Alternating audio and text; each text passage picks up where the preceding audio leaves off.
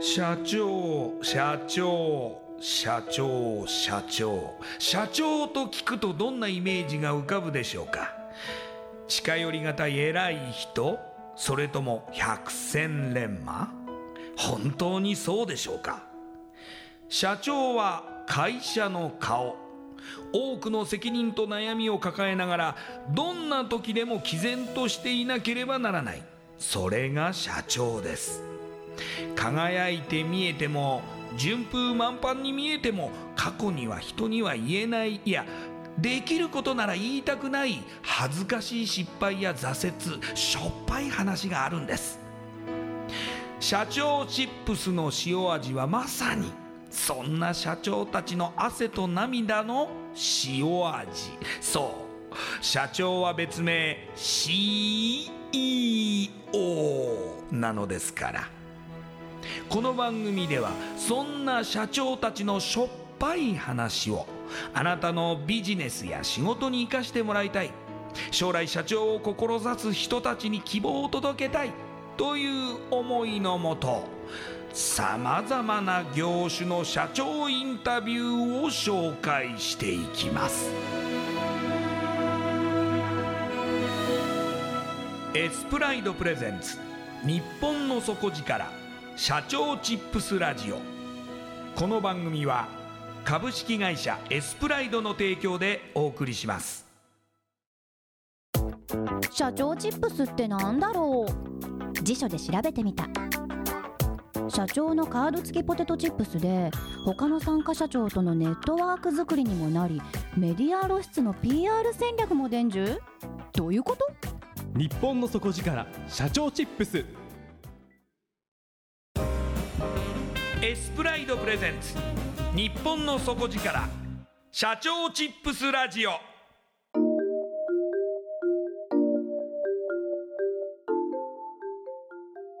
エスプライドプレゼンツ。日本の底力社長チップスラジオ。こんばんは。社長応援ナビゲーターの西川真理子です。今夜のゲストは株式会社ビクセス。代表取締役。中本幸太さんです。中本社長よろしくお願いします。よろしくお願いしますではまず私の方から中本さんのプロフィールご紹介させてください、はい。えー、中本社長は20歳で店舗流通ネット株式会社に就職されます。飲食店の物件開発に携わり21歳でマネージャーに昇進されますその後1年間外食企業でエリアマネージャーや、えー、FC 業務を経験された後再び店舗流通ネット株式会社へ。1年後の25歳までの独立を目標にファンドにより第1号店の資金を募り目標通り2010年25歳で独立されました。現在はワインビュッフェエソラやワンコインピッツァコナなど東京神奈川新潟などで25店舗展開されています。それではこの後中本社長の汗と涙の塩味エピソードに迫っていきます。中本社長、はい、えまず店舗流通ネット株式会社というところに入社されるわけですが、はい、どんなお仕事をされてたんですか？はい、えー、20歳で、えー、その店舗流通ネットに入社したんですけれども、えー、主にですね飲食店のオーナー様に向けてですね、はい、えー、出店や退店のお手伝いをする営業マンをしてましたえー、分かりやすく言うと物件の紹介をしたりだとか、えー、物件にかかる費用とかをですね勤めてた会社が持って運営をしていただくと、えー、そういった出店をしたい人を、えー、探していきたりとか、えー、物件を探す営業マンで、えー、ずっとやってましたね。もともとその飲食の出店とかに興味があったんですか、はい、いや全くないですね。あの全くなくて、はい、あのちょうどパソコンでマイナビかなんか見てたんですけれども、はい、あのそこに映ってる社長がですね髪の毛がめちゃめちゃ明るくてですねこの人とんでもない人なんじゃないかと思って あの応募してみようと思ってあのそこにああえて興味を持ったということですね。そうです。ただ僕喋るのが好きなんで、はい、なんか営業がいいかなぐらいな感じで事業内容とか全く見ないで入社しました本当に。あ、はい、じゃあもう社長という人柄とか、その興味で。入社してみてですが、い、1年間でマネージャーに昇進されるということで、はい、だいぶ成果を上げましたよね。そうですね、まあ、根本負けず嫌いなところもあるのとやったらやった分だけ評価をしてくれる会社だったんであの1年間、まあ、1年半ぐらいは本当一生懸命ひたすらあの文句言ってたかもしれないですけど一生懸命仕事してましたね。い。やでもその、はい、まあ本当に泥臭い営業みたいな感じですか、はい、もうテレアポめちゃめちゃしてましたしあの飛び込みもめちゃめちゃしてましたしえいわゆるあのパソコンがデスクに1台なかった時代だったんで5人で1つを共有するような形ですし、はいはい、あの本当泥臭かったなと思いますね。非効率極まりないですね、はい、でもその時にご自身が努力されたおかげで、はい、やはりそれなりのそのポジションにも進めましたし、はい、そうですね、その後のキャリアなんですけれども、ただここで1年間、はい。会社移ってますよね。そうです。3年間、えー、勤めた時にあの、まあ、僕が感じてたのというのはなかなかこの会社で、えっと、役員になるとか、えー、経営者になるってイメージが22、3歳の時から湧かなくなってきててで何か新しいチャレンジをしたいなって言った時に、えー、よく仲良くしてくれてた、えー、AP カンパニーの、えー、米山社長がうち、えー、に来ないかと、えー、誘っていただいてもう2つ返事で行きます。というような流れで、えー、転職を決意したという形ですね。ヘッドハンティングですね。はい、いわゆるかっこよくとそうですね。かっこいいですよね。はい、当時だからめちゃめちゃお金もらってました本当に。はい、二十三歳にしておおこんないただけるんだぐらいな、はい、あのご提示をいただいてすごくありがたかったですね。じゃ移られた先の会社では、はい、まあ業務的は同じようなことえっ、ー、と飲食店をやってる会社でえっ、ー、と本当に今のうちの企業体と同じぐらいの今当時20店舗ぐらい、はい、えー、やってた時に僕は入社させてもらったんで、えー、その時やってたのはもう店舗の開発自分たちが出店するための物件を探してくるのと、えー、そこの会社が持ってる業態を、えー、他社に売るという営業マンをやってたりとか、はい、でえー、あとはですねちょっとやっていくうちに社長から飲み会の席でお前いきなりエリアマネージャーやれって言われてあの急に現場入ったりとかですね あの無茶ぶりに耐えながらも頑張ってきたっていう感じです。FC 業務もされたんですよね、はい、この時に。そうです。はい、あのー、いろんな FC 興味持ってる方と、えー、商談をしたりそれこそ説明会を開いたりとか鳥を育ててましたからその会社はですね。鳥？はいそうなんです。宮崎で地徳湖というあの鳥を育ててたんでそこに、はい、行ったりとかしてですねあの鳥鳥を捕まえたりとかそんなこともやってたやってましたね。はい、すごい幅広いですね。はい、多角的に、はい、うん、多角的に、い、ろいろ経験させてもらいました。はい。その経験を積んだときに、その将来としてはどんなことを考えるようになるんでしょうか？そうですね。まああの一年間しかまあいなかったんですけども、もともと今でもそうなんですけれども、その米山社長に憧れてる部分はあったんで。いつかやっぱ超えたいなとか思うようになりあのでも思い思うような結果がこの1年間であの出せなかったので、えー、転職を決意するわけなんですよねそこで1年間で、はい、あのちょっとこのままじゃまだまだ自分の実力がないなという、えー、ことに気がついてまた出戻りをするっていう流れで。でも出戻りするっていうふうに決めてたんですけども僕25歳で、はい、あの結婚して子供が生まれて独立するっていう目標を勝手に僕公言してたんで、はい、もう時間がなかったんで絶対1年でやめてやろうと思って あの戻りました。いや結構むちゃくちゃな話じゃないですか、そうなんですよ。かなり自分勝手ですし え、はい、またあの店舗流通ネット株式会社に戻る そうなんです。戻るわけですよね。でもそこで1年って決めてたってことですまた。そうなんです。あと僕に足りないものを絶対補う部署を作ろうと思って、はい。はい、そこも頭に考えながら、はい。えー、本当にそうですね、はいだ僕辞める時も1回目辞める時もあの結構みんなから止められたんですよ、はい、本当にいやもう太田行くなみたいな話だったんですけど、でみんなも結構泣きながら最後社員旅行があったんで、えー、送り出してもらったんですけどすぐ1年帰ってきちゃったんで、はい、あの最初の朝礼の時にその店舗流通ネットの社長からですねこのバカ息子って言われて あの戻ってきたの今でも覚えてます。まあもうしょうがないな。まあ戻ってきていいよっていう感じで。まあ可愛がられていましたえーでも1年後に起業するわけですね、そうです。1年1か月そうですね。大体約1年にはあの本当にしてしまいましたね。はい、はい、まあ、めっちゃ止められましたその時もまあでもまあ固く社長になるんだっていう決意が。もう決めてるんであの誰に何を言われようともう25で起業するっても決めちゃってたんで、はい、もうやるしかないっていう感じですね、はい、この起業する時は、もう飲食店やろうっていうのは決めてたんですか？もうそれ決めてました。あの飲食しかできないなと思ってましたしあのまあ、根本人が好きな部分もあるので人にあの携わる仕事と考えた時にやっぱ飲食は僕向いてるんじゃないかなと思って、はい、もう飲食店を出店しようと。ただえー、業態僕現場がちょっとしか経験してないですし料理でき全くできないですし、はい、えー、悩んでたわけですよね、えー、どうしようどうしようっていう、悩んだ時に、えー、エムグラントフードサービスの井戸井戸さん井戸社長がですねあの飲みに誘っていただいてでこのワンコインピザの粉をやればみたいなことを言っていただいてえマジいいんですかみたいな。え超かっこいいあのバルみたいですよねみたいな。いう流れから進んでいくって。あじゃあ君あの一緒にやってみようよみたいな感じでそ,、まあ、そんなことでもうあの僕悩んでたんであのこれやっていいよ的な感じです。やればみたいな。この業態いいコンテンツだからあのこれから展開していくしまだ全然お店ないけどあのコートやってみればみたいなそんなフランクな感じでおじゃあ独立できるみたいないう流れですね。で僕サラリーマンやってる時から自分の物件を探してるわけですよね、でそれで物件もあったんでっていうような流れですもう箱はあるけれども、はい、中身が決まってない。決まってない人ももちろんいないですし順番で言ったら物件を抑えました、はい、えー、業態を決めました。まだ人い。ない、はい、お金もないみたいなそんな 流れですね。えでもそんな時に、はい、なんかあの鶴の一声みたいな形でまあ、その粉の、はい、ピッツァのお店のライセンスを渡してくれるという、そうです。ライセンスで出店をさせていただけるっていうことを口頭でいただいてあもうやるしかないんだなみたいなふうに進んでたって感じですね。いや、はい、でもなんか困った時には誰かが助けてくれるっていう形で、そうすごく運をお持ちなんですね。運はいい方だと思ってますね。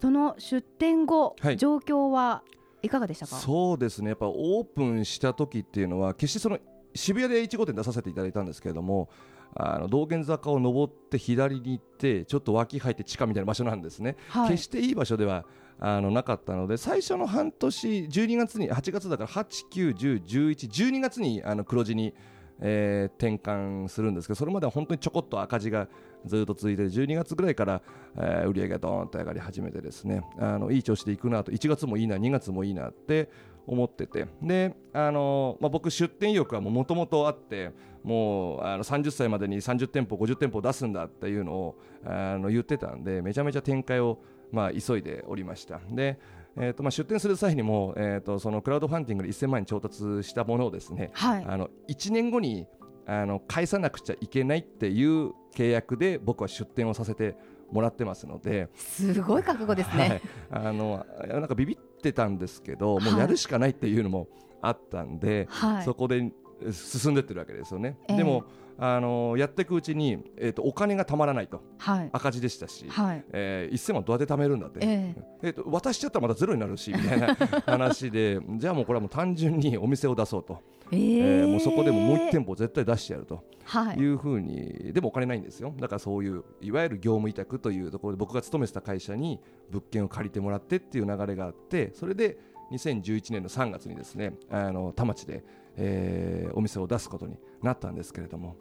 えー、2011年3月11日に、えー、東日本大震災があ,、えーね、あって、はい。えー、売上が急降下してですね、はい、これはやばいなと、うん、ただでさえ借金もうあと半年後に返さなくちゃいけなくちゃいけないのに1000万が、はい、また赤字じゃんみたいな。どうすんのみたいなことがあったんですけれども、はい、あのそれが2か月3か月続く覚悟を持ったんですけれども、えー、1か月4月の中旬ぐらいからですね売り上げ一気に好転し始めて、えー、と街に人が戻ってきたタイミングで僕たちの会社も立て直すことができたっていうのがちょうど2011年の4月5月の時期ですね。はい、その後、はい、その出店はどのような形で進んでいくわけですか？そうですね、えっと、で無事にその1年後の、えー、2011年の8月にですねあの銀行から借り入れができてですね1000万円を返すことができまして まず肩の荷がめちゃめちゃ降りて、えー、ここからも自分のあの挑戦をどんどんしていこうということで年間で、えー、大体5店舗ずつぐらい、えー、お店を加速していくっていうような流れになります。で、あの僕ってすごく飽き性で、はい、あのなんか普通に考えればフランチャイズとかライセンスでやってた方が経営としてはいいと思うんですよ。ええ、もう売れるって分かってる業態をやった方が効率もいいですし、いいんですけど、はい、僕すぐあの自分で何かを起こしたくえー、なるタイプでして。オリジナルを作りたいっていうタイプなんですね、はい、はい、オリジナルでやりたいってオリジナルで認められたいっていう承認欲求が強すぎたんで、はい、あの自社ブランドを開発して、えー、進んでいくわけですね。エソラという業態。ワインがですね100種類以上、えー、時間無制限でそれも1990円で飲めてしまうっていう業態を1990円でワイン無制限飲み放題？そうです。え？はい、そんなのやっていけるんですか？あのやっていけたんですよね。あのまあ、全く根拠はなかったんですけれども、はい、まあ、1本飲むか飲まないかでしょうみたいなお客さんがですよ。でそしたら1本で大体のまあ600円700円、まあ、1990円時間むずまあ、どうかなみたいな。えー。はい、まあ、でも世の中にないことをやらないと、はい、この群雄割拠の飲食業界勝ち抜けないなと思いましてで、えー、ワインに特化した業態をどんどん展開していくっていうような流れになってきますね。はい。このエソラは今現在何店舗ぐらいあるんですか、えっと、12店舗だったと思います、はい、そしてそのワンコインピッツァの粉と、はい、2つのブランドを展開されていて、はい、全体で25店舗。あでも、えー、他にもですね焼肉屋が、えー、1店舗。焼肉屋？はいやってます、はい、焼肉屋もやってますしあといわゆるパスタ屋さんもやってますね。家族で来てもらうようなパスタ屋さんもやってますし、えーあとホルモンの大衆酒場も4、えー、この7月にオープンするのを入れると4店舗やってますし、はい、あとはうちが業態を、えー、作ったりとかしてるっていうのをもろもろ合わせると25店舗ぐらいやってると。ただあの僕美容室とかもやってたりとか、えー、えー、自分が美容室に行ってて疑問に思っちゃうとやっちゃいみたいなぐらいの発想なんですよ。ああ何かこうだったらいいのにって思ったことがあると自分で始めてしまうということですか、やりたくなってしまうという。僕だったらこうするのに自分だと絶対こうした方がいいのにっていうのをやって美容室も3店舗やってたりもする時期もありました。はい、はい。でも今は。ないっ す。割とじゃあやってみたけれどもうまくいかなかったっていうことも今今まで結構ありましたか？多々ありますね。出店してる数だけで言ったら35店舗以上僕出してるんですけど今手元にあるのが手元というかお店を運営させてもらってるのが、えー、25店舗しかないのでその分失敗をしてきてるっていうような事実はあります。ちなみに、はい、その焼肉屋さんの業態でも、結構大きな失敗をされたっていうのを伺ったんですけれども、そうですね、まあ、今から約2年ぐらい前にですね、はい、えー、まあ、僕は飲食業界って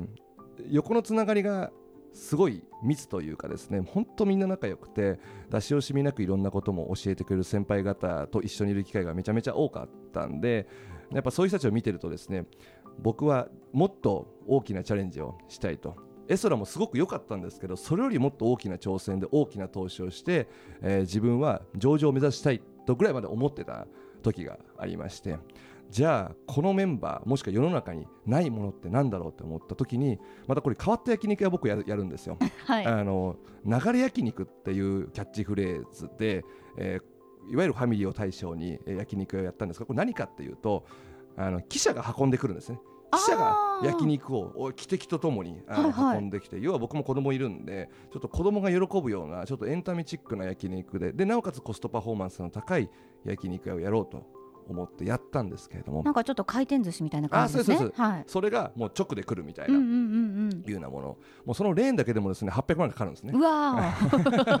あのまあそれをやったわけですよ。でもあの僕が一番のそこで失敗をしたのはまずその厚木っていうところでやったんですけども、えー、そこが、まえーと、マーケットとしては縮小傾向なところに出したっていうのと、うんうん、あと僕たちアルコール業態をずっとやってたんでその提供スピードが多少遅れてもですねあアルコールでどうにかリカバリーできる部分があったんですけれども、えー、郊外の、えー、チェーンお店というのはもうとにかくスピード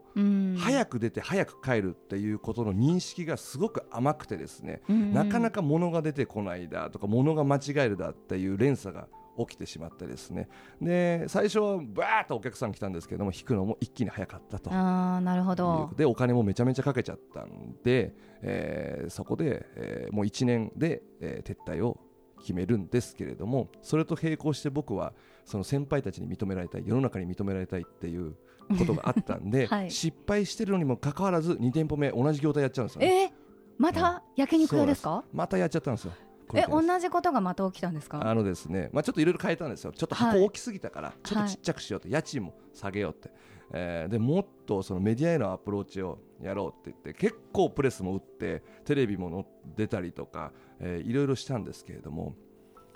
そうですね結局ですね原価も合わなかったですしやっぱりオペレーションの構築が難しかったんですよね。で、えー、あえなくこれも1年以内で、えー、撤退をしたと。それでも今、はい、その変わらず経営できているっていうのが逆に言えばすごいですね。はい、そうですね、まあ、その失敗があったことでその自分たちがそのやるべきこととか僕が、えー、大事にしなくちゃいけないこととかえー、なんで起業したのかっていうことに原点に立ち返る機会をもらったのでもちろんそういった失敗があるので会社が今めちゃめちゃいいかというと全然そういうわけではないんですけれども、えー、いろんな人の支えの中で今も僕たちは前向きに進んでいるっていうような形ですね。はい。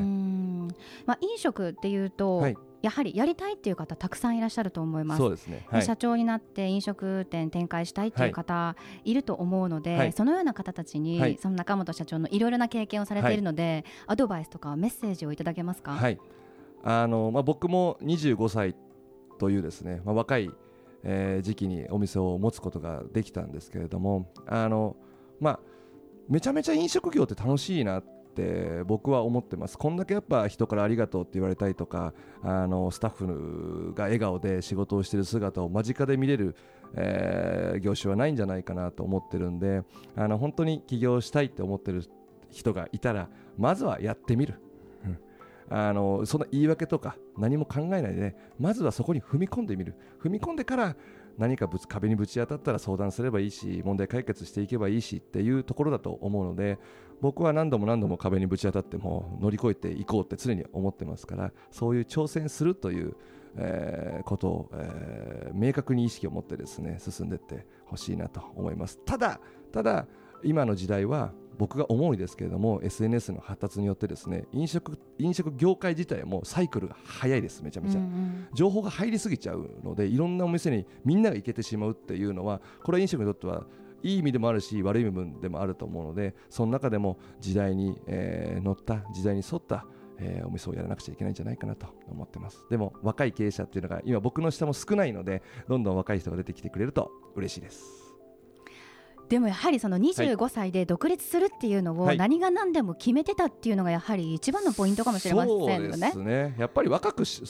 経営すれば僕は誰か支えてくれると思ったんですよ35歳で起業するより絶対25歳で起業した方がいいって勝手に思ってたんでそこを信じてやりきってるって感じですね。はい、はい、いやもしかしたらその中本社長の周りにいらっしゃる若い方からも、その起業したいという方が、メンバーが出てくる可能性もありますので、ありますあります、はい、そしたら今度は中本社長が今度助けてあげる側になるわけですね。そうですね。あの僕が手を差し伸べられるぐらいあの復活をしてですね、えー、そういう若手を、えー、育成というのはおこがましいので一緒に業界を盛り上げられるような、えー、人に僕もなりたいなと思ってます。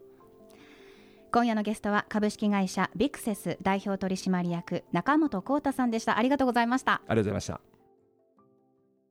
インパクトのある PR がしたいけどどうしたらいいのか。採用の時学生の印象に残せるようなものがあればな。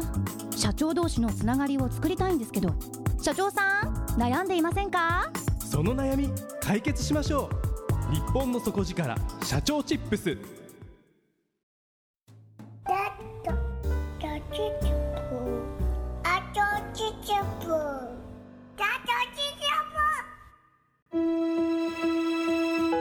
エスプライドプレゼンツ。日本の底力社長チップスラジオ。この番組は株式会社エスプライドの提供でお送りしました。